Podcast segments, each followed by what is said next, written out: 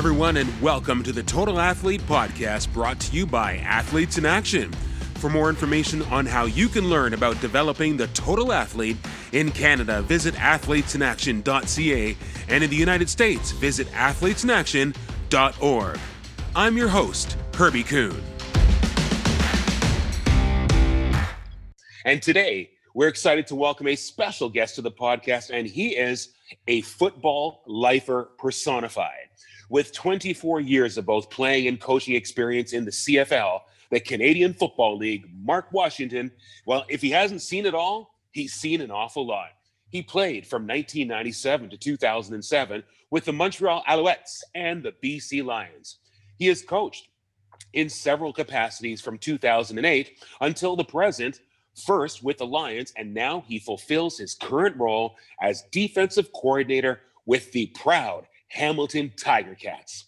Along the way, he's been part of three Grey Cup championship teams, twice as a player, once as a coach.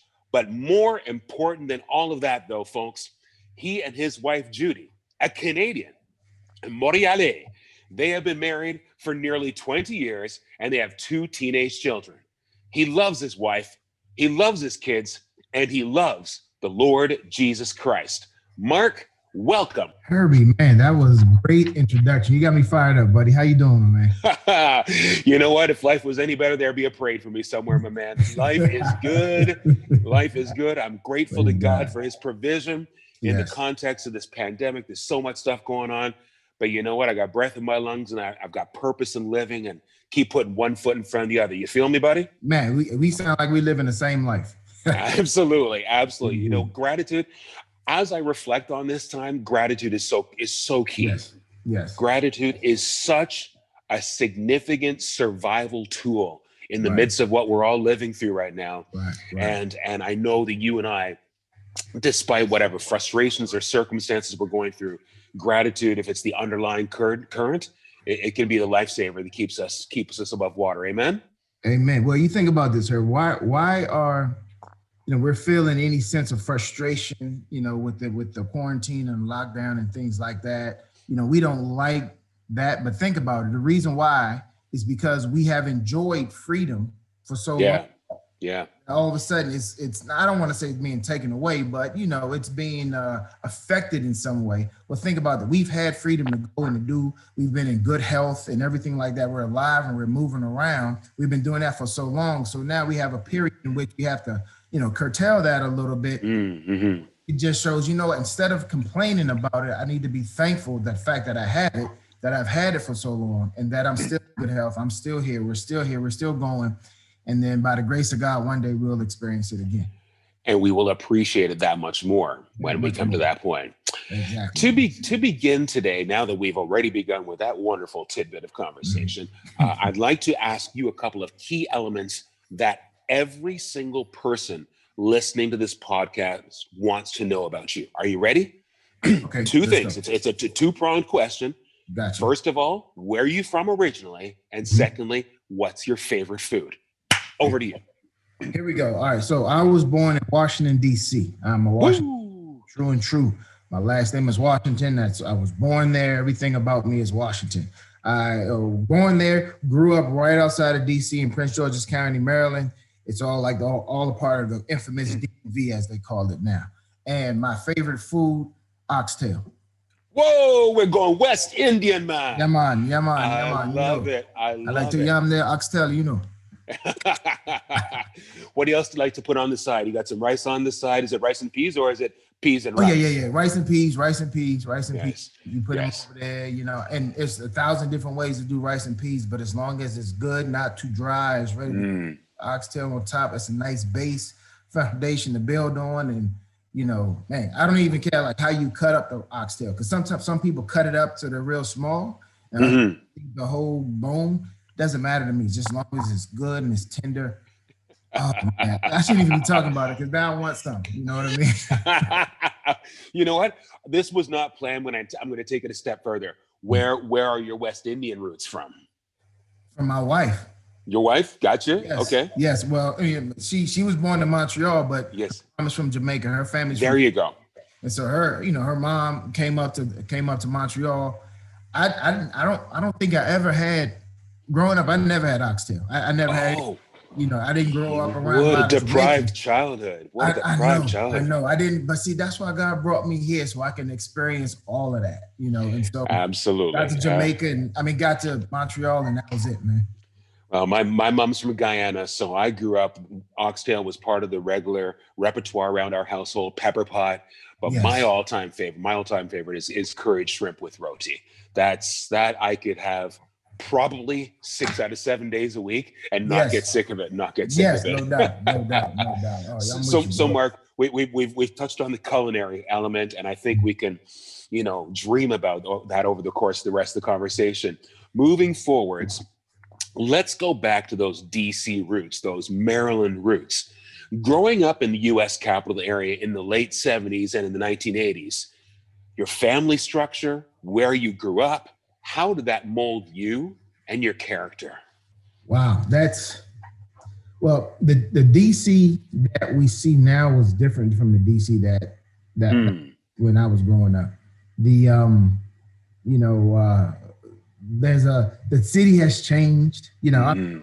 I, and I guess it's still sort of that way, but back then, I mean, DC was called Chocolate City, you know, Okay. and so it's because obviously the most of the the, the residents there were black, you know, Right. it's one of the few cities. I want to say, well, Atlanta is sort of that way now, and and New Orleans, one of the few cities where black people make up the, the higher percentage of the population than white people. Mm. So it was always a proud thing to walk around in Chocolate City. You know what I mean? Mm. you know, you had your sections that even though within a chocolate city, um, there were sections of town you never went to okay. because it was more of um, it's not as much chocolate in that in that area. You know, Gotcha. that Gotcha.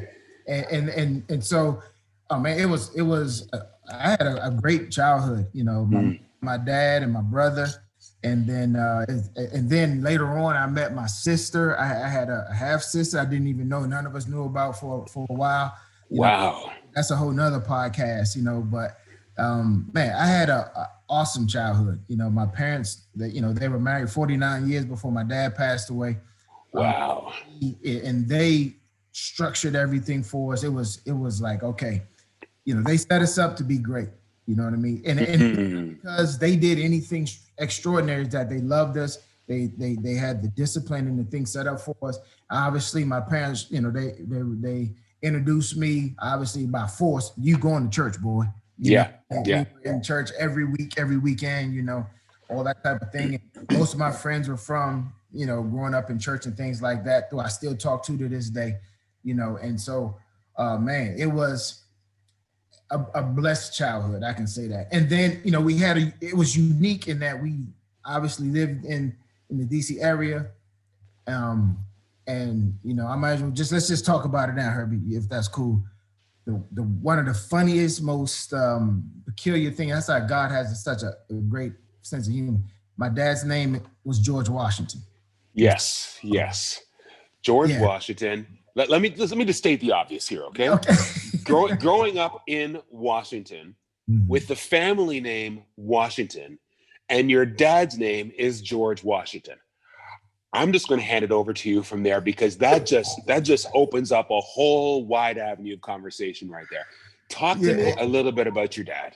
Oh man, well George Washington. Um, yes. he grew up grew up in DC. Um, the reason why his mom named him George, hmm my dad's birthday was February 20th. Okay. Washington's birthday is February 22nd. The inaugural, the initial president of the United Exactly, States. exactly. Right. So it's like, well, I'm, I'm gonna name him George, and you know, Mm. she named him George. You know, and, and all right, my, I don't know. Hopefully, one day we can make a movie about my dad's life because it was just an incredible life. All And right. All right. named George Washington. Uh, growing up in D.C. in this in the segregated, you know, 30s, 40s, and 50s, you you know, it was it was a tough road to sled.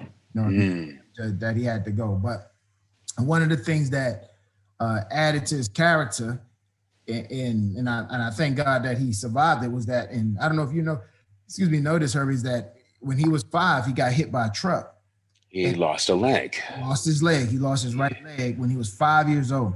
Uh, the doctors didn't expect him. Uh, well, he may live a few years, but just the way things are, uh, he's not going to live. Well, he lived till he was 81.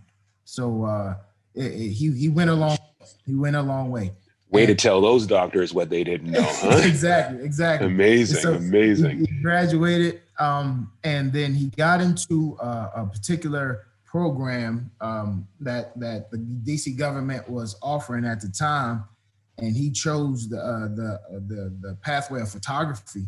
And yeah. In a special photography class, a program, uh, the only only black in the program, as you can imagine. There's a mm-hmm. picture has of him graduating from this from this uh, this program, and believe it or not, he became a White House photographer. Okay, hold on a second. Hold on a second. Let me just make sure we we've got this picture clear so that everybody who's listening, that I get it clear, that they get it clear.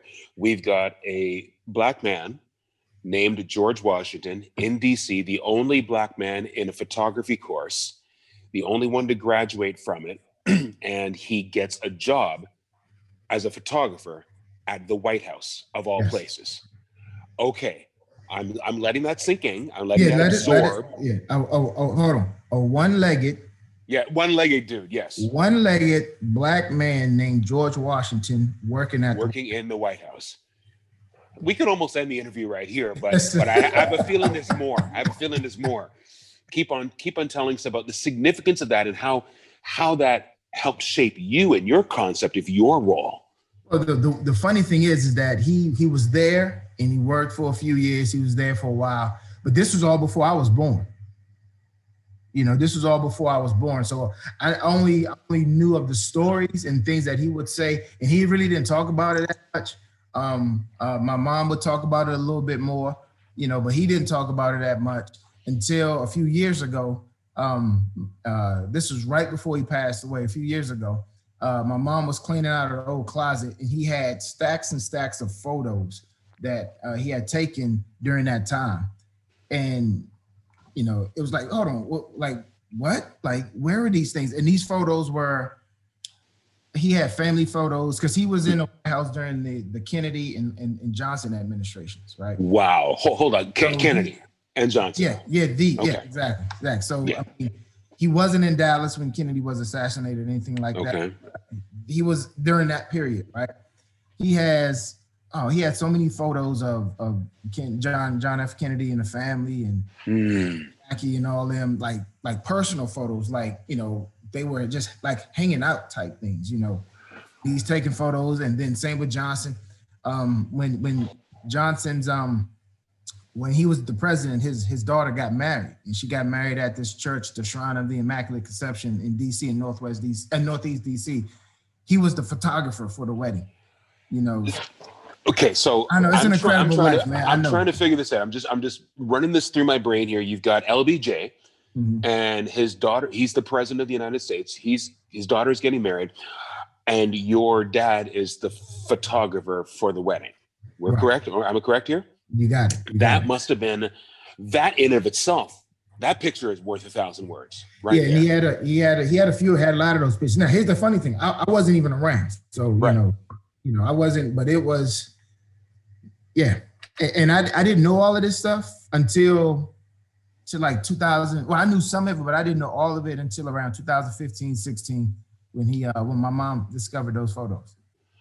So how did that change your perspective? Now, not that it sounds like you had a wonderful upbringing. Your relationship with your folks was decent by by by all, all indications. Mm-hmm. But then later on in life, much later on in life, you these truths, these realities are revealed to you through these photographs your mom discovered. Did that to what extent did that change your perspective or even your appreciation of your father and his role that he served as a photographer in the White House during the JFK and LBJ administrations? Well, you know, it made me appreciate and admire my dad even more. Mm. Because um, my dad was a very humble man. You know, um, he he he understood that he didn't have he didn't need bravado. You know, but he had such a presence. When he walked into the room, you knew he was there. Mm-hmm. And it, and it's not because he made a lot of noise. He didn't talk. He didn't say a lot. His presence was there, and he was a very humble man. and to to have all of these events happen in his life and him really not to talk about it, you know, for like for all these things that happen, it just shows like, you know, it's it's better to just be humble, be quiet, you know. Mm. So many proverbs that talk to talk about, you know, it's better to be to remain silent and be thought of as wise than open your yeah. mouth and remove, you know, you know, the the the the doubt of it, you know. Yeah. So that's the kind of guy he was. You know, he didn't brag about it, so didn't talk about himself. Um, and he was fully invested in my my mom, my brother. Then later on, we found about my sister and our family, mm. providing the best for us. You know, when we moved uh, from we lived like right on the DC on the border off of Southern Avenue, we moved out into the suburbs. Mm-hmm. At the Jeffersons, we were moving on up. We were the first black uh, first black uh, uh, uh, family on our street, you know, and so that came with its own set of issues and things like that. But man, um, it, you know, it just I just admire him so much more because of the the life he lived and how he lived with integrity. He lived strong, you know, and and he lived for the Lord. So man, that that was it. So with that as the backdrop, uh, with your family growing up in this particular area of DC and then moving and becoming the first Black family to live on another street. In the context of all of that, was faith you told me that you know that you were taken to church regularly you told us that that was part of the upbringing how much at what point did it become instead of mom and dad said boy you're going to church today at what point did it transition from that to becoming your relationship with god as opposed to living under the banner of your parents relationship right. with God. Right. Well, you know, her, and I hope people can relate to this. I believe people will. Um, growing up in church, you know, my I remember my the pastor would always say, uh, things go better with Christ. Things go better with Christ. Things go better. and, I mean, you hear it to one to the point where you know you know when he's about to say it, and you just sort of say it yourself. Um, and I was I remember I was 16 years old, and you know I had I had started to go down a road that I didn't want to go down. Mm. I remember is saying, wait a minute, if things go better with Christ, then I need to try him, you know. But, you know, like I don't I shouldn't say like most 16 year olds, but I can just speak for me. You know, I you know, I needed a relationship with Jesus Christ for myself for one reason. And survival.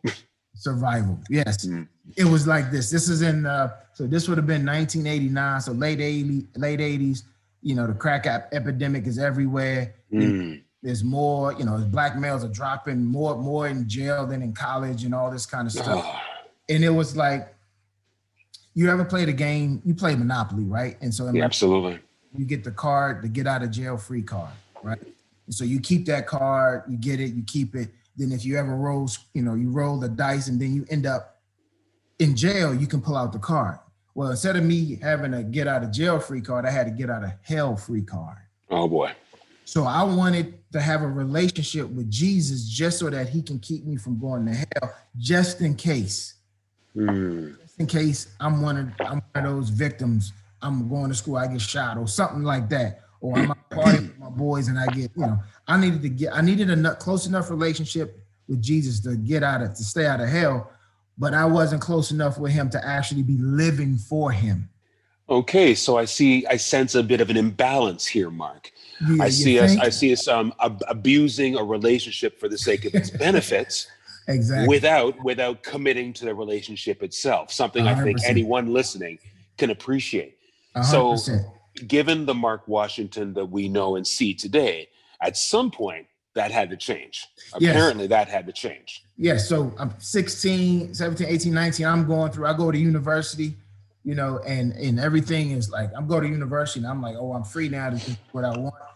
And, and tell tell people quickly where you went to university and you oh, played oh, football there? Right there, Rutgers University, right? Yeah, baby. and so What'd you study there? What'd you study at Rutgers? Industrial engineering. Woo! Yeah, industrial yep, engineering. There's that your degree. Right there. Listen, that's my that's my proudest accomplishment right there, man. Fantastic, fantastic. It, but it was the I wanted to keep God close just in case. But I, I was a, uh, you know, it was it was my rookie year, So I finished school and everything. My rookie year, I'm 23, 24 years old. I'm in Montreal. And God just began to essentially dismantle my life of it. Mm. And stripped away a lot of the distractions and the things that said, okay. And and I remember him saying, like very vividly, just like we're having this conversation here, it's like enough's enough. When are you gonna start living for me? Yeah. Yeah. And you know, this whole lucky charm, you know, genie in a bottle God doesn't work. No. It's either you all in or you all out. You committed to me or you commit or you're not. Either way, let's just go. Because I understood that in spite of my silly and halfway committed decisions, God had continued to progress his will in my life to this point. And so I say not because of me, but in spite of me, Mm. to push me forward, you know, to this moment of decision where it's like, all right, now, are you gonna live for me or are you not? And God, in, uh, you know, I had always been in the scriptures and really just begin to dig and say, man, I, I can't live this, this two-sided existence. Mhm. You know what I'm saying? And it hit me, man. Um, uh, John 6 68, you know, where Jesus turns to his disciples and he's like, Are you going to leave and abandon me too? Essentially, is what he's saying. And. Peter turns to him and said, Nah, it's like, where are we going to go? Where are we going to go? Mm. You have the key, you have the words of eternal life. And that struck with me because it was like, where am I going to go? What am I going to do with my life? No, Mm. I have the key to eternal life, the key to fulfillment, and what I'm supposed to be doing, standing right in front of me, the person of Jesus Christ, and I'm not grabbing onto him. Like it didn't Mm. Make any sense to me. That, that was a shift in my life, man. So it sounds to me like at that age, you're you're living in Montreal at this point. You're in your first year playing in the Canadian Football League, uh, a partial season. It sounds almost as if it was a type of coming of age, a spiritual coming of age, if you will. Yes, sir. Uh, I, I think of the famous wedding passage in First Corinthians 13. As you were talking, uh, when I became a man, I put childish ways behind me. The Apostle Paul says. With that, with that, you can resonate with that. it is, it is, it has become the basis of my, I would say part of my ministry since since then. Okay. Continue continuing putting away of childish things. Mm-hmm. a, a, a, a line in the sand, a mark of delineation saying, I am no longer going to act immaturely or even irresponsibly when it comes to the things of God or in my life in general. I am Gotcha. a man. Whether I feel like a man, you're a man and you're going to be treated as such. Hey, dude, I'm I'm 24 at this point, right? You know, Yeah. I'm and, and now I'm starting to feel like a man. And I know a lot of people can relate to that or say, you know, and so God took off from me and I said, I'm making a decision. I'm I'm going to be obedient to the call of Christ he has my life. And this is it, you know. So this is interesting because this is early on in your CFL career. You went on to play for 10 years. You ended up winning two Grey Cup championships. I find it fascinating that this pivotal faith moment occurred at the beginning of your career. And obviously, I, I think it would be obvious to say that shaped how you carried yourself on the field, in the locker room, with the media, with fans, with coaches, and so on and so forth. Yes. Talk to us about the reality, it would, if you would, of living a life for Christ in a professional football locker room, which is one of the, and I've been in there, which is one of the most worldly places that you can imagine. Talk to us about living a Christ filled life in the context of a pro football locker room. Not easy, but necessary. Amen. Not easy, but necessary. Okay. um, in so many ways. This is this is my life. This is how I have chosen, and God has given me the ability to choose how I'm going to live. You either going to live for me or you not. Right? That's what God is is essentially saying. And I'm choosing to say, all right, I'm gonna live for you. And like my dad had taught me, praise God for him. If you're gonna say yes, say yes. If you're gonna commit to it, commit to it. Mm. Be all in, be all in. Be a man of your word. Amen. And so, I'm well, I got to be a man of my word. And if Mm. I'm gonna follow Jesus, I gotta follow him.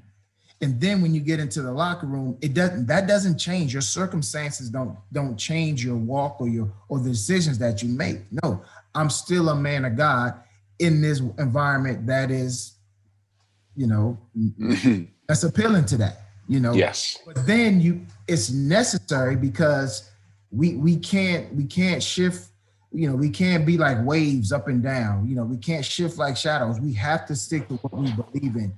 And then begin to see that other people in the locker room, they acknowledge that. And they don't Mm. you, they start to see the, the Christ in you. Mm. See that when everybody's going left, you're going right. You know, Mm. they're going down, you're going up. And it's like, all right, what is it about this? And yeah, did it come with ribbon? Did it come with teasing? Did it come with all that craziness, guys joking? Yeah, yeah, yeah. You know that's gonna come. You know that's Yeah. that's a part of it, man. You swimming up the, you swimming upstream. You're gonna have some resistance. But in the long run, you know, why do we why do we love salmon so much? Why does it taste so good? Because they swim upstream, they go against it, right? Yeah. that eventually happened. And it was so funny, bro. It's like so many times when things got hard, when things Mm. for people personally or for our team or whatever, we turn to the believers and say, hey man, can you pray for me? Yeah, absolutely. no, can we can we do this? Can we do that? Huh? Yeah, I mean it's Life. Right, exactly. And so um wasn't easy, but very, very necessary.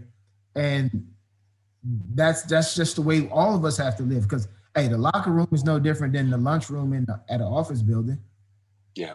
You know what I mean? I'm sure I'm sure those work environments or, or the break room at the factory. Yeah, exactly. I'm sure they get a little testy in there too. I have a feeling that one of the things that definitely helped with that process, and obviously has to start within you to make that Mhm. decision that it's not easy, but it is necessary. But I would imagine, given the timing of meeting Judy, that that was one of the things that helped with that process over the course of the years. You're playing in Montreal and you meet a woman from Montreal who lives Right. there in Montreal, is raised in Montreal. That that definitely made a difference. So here's what I want to talk about next. In the context of your relationship with Judy, your role as a husband, and now your role as a dad, there are a lot of dads and husbands out there, Mark, who are completely sold out for their marriages. They're sold out for their kids. They're fully committed to being there for their, their children, to having the t shirt that says best dad ever. And they're living simply by the world standards. They, they don't have Christ, they're not Christians, yet they are honorably, faithfully serving their wives and children.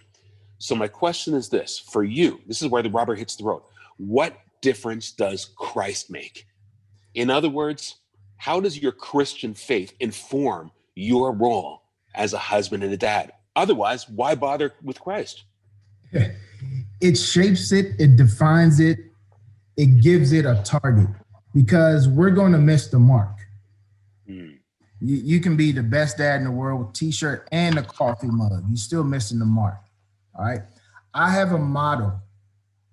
I have a model of what I'm, I look at uh, Jesus Christ as my as my Lord, as my Savior. I look at the relationship He had with His Father, and I'm like, man, that that's what I'm aspiring to have and aspiring to be. But also, it gives me shape, purpose, context when it comes to uh, uh, my relationship here with my wife. I also understand how my relationship with my wife, my my family, and my children, how it fits into the bigger purpose of why I'm here. Mm, mm, mhm. That's key a- right there. we uh you know we're you can live outside of the decisions you can make for jesus christ and that's great but we still have that craving of why like why am i here and what am i supposed to do oh by the way it answers my relationship with christ also answers the biggest question is what's going to happen when i leave here Mm, like my life our lives 70 80 years that's a good life 90 years is a great life where you going to spend eternity yeah. All right. That's what that my relationship with Christ answers, you know, the now and the later. Amen. And the later obviously is a lot longer than the now, but it gives the now purpose, it gives the now um a reason, it gives the now, it, it gives me a focus on where to go, it gives me a map on how the to go about it, it gives me a map on how to be the best husband, Mm, the best father, you know, the come on. coach, friend, brothers, whatever. You know what I mean? It tells me how to do that. Plus, it's like, okay, we talk about eternal life, which is awesome, which is, you know, but eternal life for me has already started. Gotcha. It's not about the future or when I die, when it's all said and done. I'm living, I'm starting to live that now so that this world doesn't have to be such a crappy place. You know what I mean? Gotcha. Even Yep. though it's full of crap, you know, but right now, you know, God is leading me through that. It makes all the difference in the world because we have an eternal purpose and we have that eternal itch, that internal and eternal itch that only Jesus Christ can scratch. Only, I'm telling you, as a man who's been there, done it, only he can scratch that. You know something, when you actually become convinced of this and start getting excited about it, you know what? It's going to be really, really interesting to deal with. Really interesting to deal with, Mark. Wow. Thank you for your insight in that regard. And my prayer, my true desire is that God would use what you have just said to reveal the hearts of men and women listening to this interview right now who think that, well, hey, I'm committed. I'm, you know, I'm faithful to my wife. I make sure I'm, I'm there investing in my kids. Isn't that good enough? I want them to hear what you've just shared and, and realize what more can be added to that. Moving forwards, I have this one for you. It might be something you've already knew that's been reinforced, or perhaps a new revelation altogether. In the last year, let that sink in for a sec. In the last year, what's the most profound truth about the Lord that you have learned? Mark Washington. Mm. All right, I close my eyes because I can see it. Okay, Psalm 32 8. come on. I will lead you in the way that you should go. Mm, I will keep my eye on you and I will counsel you. hmm, Herb, I've been a Christian a long time. I've read mhm. scripture, I don't know how many times, right? But I don't know, for some reason, 2020, that brought me out. I, I will lead you in the way that you should go. I am going to lead you. What am I going to do, God? What are we going to do? I will lead you. Lead you Where in the way you should go. I'm gonna lead you. But but but I'm gonna lead you. All right, that was one. And then it then it says, and I will counsel you with my eye on you. In other words, once we start to go, it's like he doesn't, he we're not on this thing on our own. You know, he's going to keep our eye on us. And so if we're midstream and we need to make an adjustment, well, he'll be there to tell us, hey, yo, yo, you need to make an adjustment. You need to turn left here. You need to turn right here. You know, you need to go. Now, man, I don't know why that that has been man, that brings life to me. And you know what I started? I've started. Oh, go ahead. You want you about to read it? I'm, I'm going to read it. I've got the New Living, no, excuse me, I've got the New King James Version here. It says, I will instruct you and teach you in the way you should go. I will guide you with my eye. That's Psalm 32, verse 8. That is Dude. absolutely spectacular. That verse, I don't know why in 2020, 20, you know, early now, it, it has it has really begun to shape a lot of my thinking. And then also, and I, and I say this every day. I say this every day. You know, if any man be in Christ, he is a new creation. Mm. Yeah, absolutely. creation. He's a new creation. You know, the, the old things are gone. Become all things have become new. Mark, all things have become new. And I've been a Christian now for you know over 20 years, and no, 30 years. Mm-mm. All things are new. You are a new man. Amen. And I remind myself this every day, Mark, you are a new man in Christ. And so don't live like the old man. Man, we talk about putting away childish ways. And don't live like that old dude. You are a new man. And as I as, I, as I'm the new man in Christ, the old is gone. He has new things and he's pushing me new things. I will lead you in the way that you're going and I will guide you with my eye. Come on, man. It's like he get everything is covered, you know. And man, yeah, that's what that's what the last year has been looking like for me. You know what I mean? You know, you, you know something, Mark. You we talk about the game of football, we talk about the game of basketball, we talk about the game of hockey, whatever the sport may be. And at the end of the day, your goal for the team you compete on is to have at least one point more than the opposition. and as a and as a defensive coordinator, you know, it's one thing to say, well, my defense surrendered only 16.3 points per game or 22 point, but, uh, but as long as my team had one point more than that, Yes. that's at the end of the day, that's what keeps you in your job, what keeps Right. you in your job. And in the context of this verse, knowing that, and I'm going to read the New Living Translation here, it says, The Lord says, I will guide you along the best pathway for your life. I will advise you and watch over you. Knowing that He is watching over us is is what is going to keep us going because Yeah. in football in sport in life in finances in relationships in the context of pandemic Mhm. every one of us whether we want to admit it or not has asked the question why what's next how are we going to Right. those things and you through the holy spirit's direction have revealed this verse to myself and our listeners today which i am believing is going to be a great encouragement and a life altering verse for some individuals I pray that it does, bro. I really, it really does. Yeah, it really. Yeah. Mark, this has been a true blessing and encouragement for me.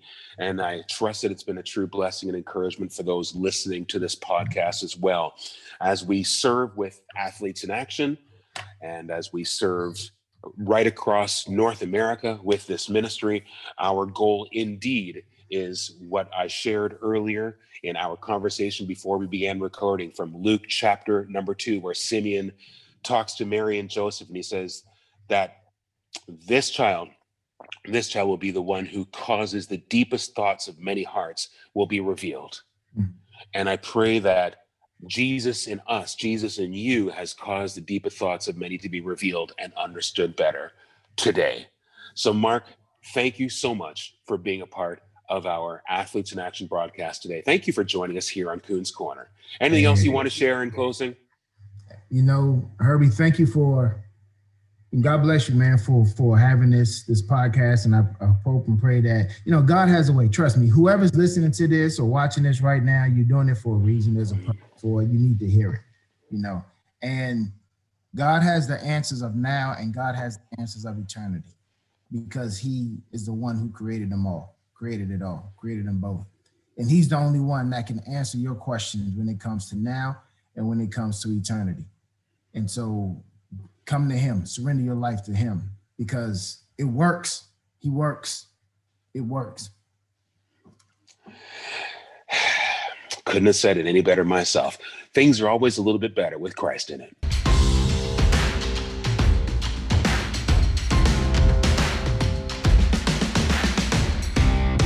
Folks, you've been listening to the Total Athlete Podcast presented by Athletes in Action.